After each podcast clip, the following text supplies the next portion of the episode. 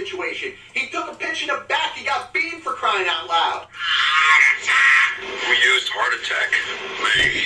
Managers on a Major League Baseball team don't make decisions. Could have done without that. Credibility in this situation is worse than losing your job. Was it over when the Germans bombed Pearl Harbor? The castration of the Major League Baseball managers, we know it.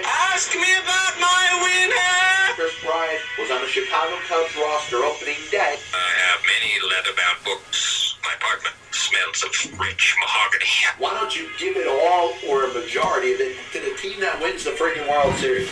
I was going to listen to that, but then I just carried on living my life. Now they come out as the biggest Major League Baseball manager apologist. That'll only make someone work just hard enough not to get fired. Because- What's going on, everybody? Uh, obviously, a, a exciting finish to Super Bowl fifty-seven. The Kansas City Chiefs coming out ahead with their third Super Bowl win. And as you listen to the last show that I did, obviously not their third championship. They won the A F L championship as the Dallas Texans in nineteen sixty-two. Um, just an exciting game all around. But one of the things that it kind of proved, if you looked at the adjustments that were made in the second half by the Kansas City Chiefs, their ability to move the football on a really, really good Philadelphia defense is, you, you know, a question that I've asked for a little while. And all you're going to hear is, uh, you know, a bunch of bullshit answers. But there's no reason that Eric Bieniemy, the offensive coordinator for the Kansas City Chiefs, should not be a head coach in the National Football League right now. There's two openings that of teams that don't have a head coach at this moment. Uh, one of them is the Indianapolis Colts. The other one's the Arizona Cardinals. And where are they going? You know, the hotshot offensive coordinator of the Philadelphia Eagles did a great job under Nick Sirianni.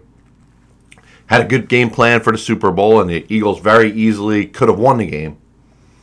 Is about to get the job in Indianapolis, and their defensive coordinator, Jonathan Gannon, um, with all due respect, he's done a very good job with a very good defense. The Chiefs did whatever they want. They scored every time they had the ball in the second half of Super Bowl fifty-seven. But once again, you're looking at the assistant coach, a offensive-minded individual, the offensive coordinator of the Kansas City Chiefs, Eric Bieniemy, still without a job as an N F L head coach. And Andy Reid's tree continues to grow. There was no problem with Matt Nagy getting a job after he was the offensive coordinator with the Kansas City Chiefs. There was no problem with Doug Peterson getting a job when he was the head coach, when, when he ended up being the head coach of the Philadelphia Eagles, who won a Super Bowl after working under Andy Reid. What is the issue with Eric Bieniemy? And it's getting to a point where the N F L continues to embarrass himself in its handling of black head coaches in the National Football League. There's so few of them. And we're once again talking about another qualified candidate that you're going to hear all this rhetoric and bullshit of why he's being passed over. He's being passed over because of any reason that you want to promote your all-white coaches narrative. And once again, I, I said when it when it came to Steve Wilks and him leading the Carolina Panthers to a six and six record after Matt Rule led them to a one and four start, the agreement that was made, and it was obviously obviously a bullshit agreement by by the owner saying, hey, if he led the team to some stability, which he did. You know, the Panthers were in the mix to be a playoff team when they didn't have anywhere near the talent on the field. And Steve Wilks was passed over for Frank Reich. Now, no issue with Frank Reich. No issue with either of the Philadelphia Eagles' two coordinators. But what are we looking at? We're looking at a situation where a, uh, a worthy black candidate is being passed over. And I just wish Eric Bieniemy would get a job already.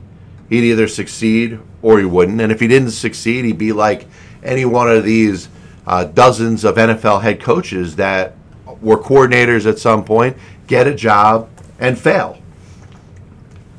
And if that's the narrative that you're saying is holding Eric Bieniemy back, why not just give him a shot somewhere? Why can't the Arizona Cardinals use him as their, their football head coach? Why can't the Indianapolis Colts, who seem to want to hire the Eagles offensive coordinator, give Bieniemy a chance? Now, Part of it's going to have to do with talent. You say all the time a, a good head coaching prospect is likely to take over a pretty shitty team. And that's what happens. You know, same thing in a draft. You know, you talk about the top players, the top college players that are available in a given draft. The, you know, conventional number one overall pick that is towering over all the others is likely to go play for a crappy team. But in the end, you know, the guy deserves a chance. The adjustments that he made, along with Andy Reid and at, at the halftime of this Super Bowl, were the reasons that the Chiefs came out ahead. They were down twenty-four fourteen, and Reid cites it himself. You know, in, in his in his post game uh, interview, he, he says, "Great job by Eric Bieniemy." There was some very good adjustments made by the Kansas City Chiefs. And all of a sudden, that number one defense, that great defense by the Philadelphia Eagles, which had been uh, getting a lot of pressure and it was causing a lot of chaos pretty much the entire season, looked very vulnerable. I mean, there was those two plays where they ran ran the guy out in the flat, and the, the Eagles didn't have anybody covering them. They were wide open for touchdowns. So obviously somebody was looking at film. Obviously somebody was in there coming up with a game plan for the second half. And how many years are you going to have the same offensive coordinator for a team that's now won two Super Bowls? And what, once again, what excuse are you going to get that this guy cannot be a head coach, a head football coach in this league? And, and I hate to keep throwing the, you know, the, you know, the racist uh, narrative out there, but why can't the N F L accept black head coaches in its league? Once again, there's still ten or less teams in the league that have not had a black head coach. Now, a couple of them, you know, you're talking about New England, you're talking about Tennessee, you're talking about now the the football Giants, you know, even the Rams. You know, you got four coaches there that you would expect to be there probably as long as they want. You know, barring uh, something catastrophic ha- handling, ha- happening in, in regards to their performance. Mike Vrabel looks like he's sticking around in Tennessee for a while. I think Brian Dable the same with the football Giants. You know, Belichick, you know, the legend he is, is going to go out when he wants to. And McVay, you know, in spite of some reports that maybe he was thinking about stepping aside, the guy's in his thirties, dude. You know, he, he he could coach there, you know, until he's sixty if he wants to. So I, I'm I'm not making it out like these guys should step aside. You know, Andy Reid wants to coach the Kansas City Chiefs for longer. That's his choice. A two-time Super Bowl winning head coach, I think, has got the right to stick around as long as he wants to. You know, do I expect him to step aside so Eric Bieniemy gets his chance? I don't think that's fair to Andy Reid. And as much as I want to see Bieniemy get a chance because I believe he deserves it and he's earned it, you know, I, I don't I don't think it should come at the expense of Andy Reid. You know, the rest of the league is failing right now. There's coaching positions opening up all over the National Football League every single year, and you can't get the, you can't get this guy in to give him a chance. I mean, you're looking at situations where teams are only giving their coach one year. You can't give Bieniemy a year somewhere. There's a problem with that. Um, any any of my takes of what I saw at Super Bowl fifty-seven? Um, a little surprised, in, in all honesty, about the, the Eagles' defense, and I think some of that has to do with Bieniemy and the Chiefs' play calling in the second half. Um, a lot of uh, you know, you're, you're looking at the Eagles and how they're going to be forgotten. And I was I would have said the same thing about the Kansas City Chiefs. The Super Bowl loser is very often um, an afterthought, forgotten very quickly and easily when it comes to sports history. And this Eagles team, the way they were constructed with all the talent they were able to put on the field at the same time, it's going to be very hard to retain it. And this may be a topic for another day or down down the road when you're talking about roster construction, but sometimes you get one chance. And you're looking at the head football coach of the Eagles, Nick Sirianni, in his thirties. Obviously, you know, he's got so many coaching games left in his career. Will the Eagles be able to put a team on the field as strong as they did this past season? And I think that's something worth thinking about.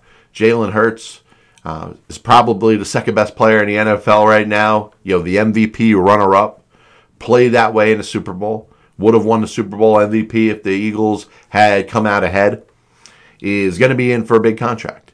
And maybe the Eagles push it back a year or two. Maybe they play around with the franchise tag. You know, Howie Roseman and Jeffrey Lurie have been known to be uh, stragglers when it comes to paying big-time players. They're going to take up a large chunk of the salary cap. But you may have seen, in spite of all the promise, Jalen Hurts being less than twenty-five years old, the coach being so young, I don't know if we're going to see the Eagles back here. And it has nothing to do with the talent that they have and assembled.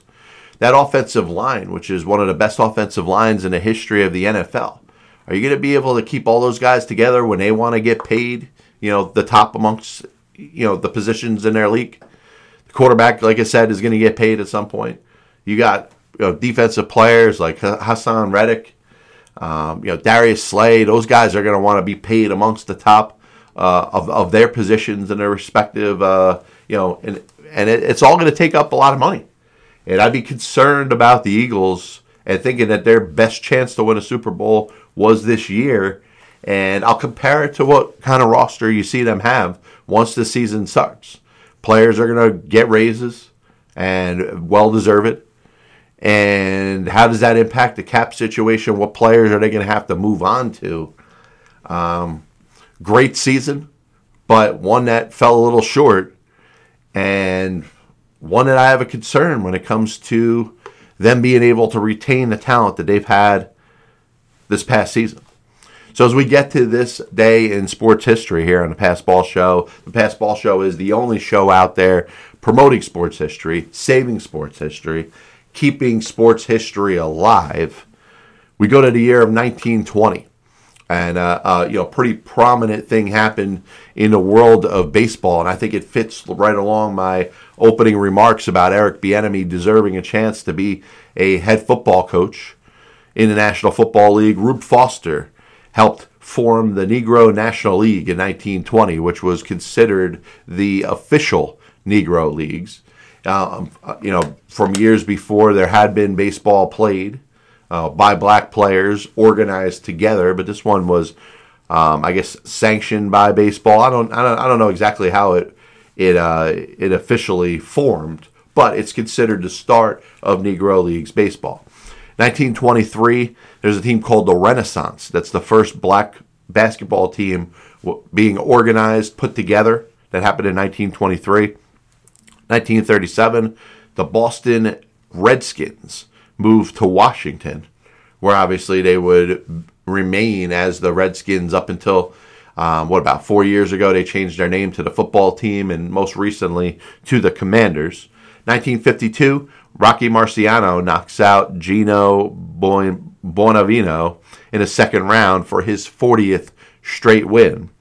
nineteen seventy-four, Cool Papa Bell got into the Baseball Hall of Fame. One of, uh, you know, after dozens of Negro Leagues stars were honored with the baseball's highest achievement, Cool Papa Bell got in in nineteen seventy-four. twenty twenty-two, Super Bowl fifty-six. Um, very good halftime show led by Snoop Dogg, Doctor Dre, and Eminem. And it was the Rams, twenty-three, and the Cincinnati Bengals, twenty. Um, some births on this day. Hal Chase, legendary baseball scumbag. You know, bet on baseball, was just a dirty, dirty individual. Was born on this day in eighteen eighty-three. nineteen nineteen, legendary Grambling uh, college football coach Eddie Robinson was born. Sal Bando, who we, re- we recently lost um, a couple weeks ago, passed away in in baseball. Former A's third baseman, was born on this day in nineteen forty-four. The legendary Mike Krzyzewski, a longtime Duke coach who just retired after last season, was born on this day in nineteen forty-seven. Toronto Maple Leafs dominant forward Mats Sundin was born on this day in nineteen seventy-one. And Hall of Fame wide receiver, one of the greatest to ever play the position in the sport, Randy Moss, was born on this day in nineteen seventy-seven. This is the Passball Show, brought to you by John Pielli dot com, by Saint Aloysius Church in Jackson, New Jersey, by Two Ways, One Passion Food Truck, located in Scranton, Pennsylvania. We'll be with you probably in a couple days, talking about probably a little bit of baseball, as we're getting close to pitchers and catchers report, and I believe that's today in a lot of places. and obviously catching up on everything going on in the world of sports, saving and keeping sports history alive. You can check out the Passball Show on YouTube, Spotify, um, Apple Music, Amazon Music, any way you catch your podcast. Just look me up, John Pielli, P I E L L I. God bless you, and as always, I'll see you on either side.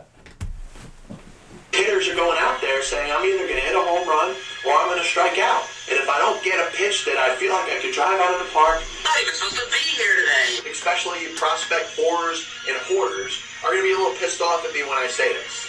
I'm a dude to play the dude disguised as another dude. There are only two managers in baseball's Hall of Fame who have losing records. One of them is the iconic Connie Mack, who you could say, in spite of winning five World Series championships as a manager, could be in as much as a pioneer.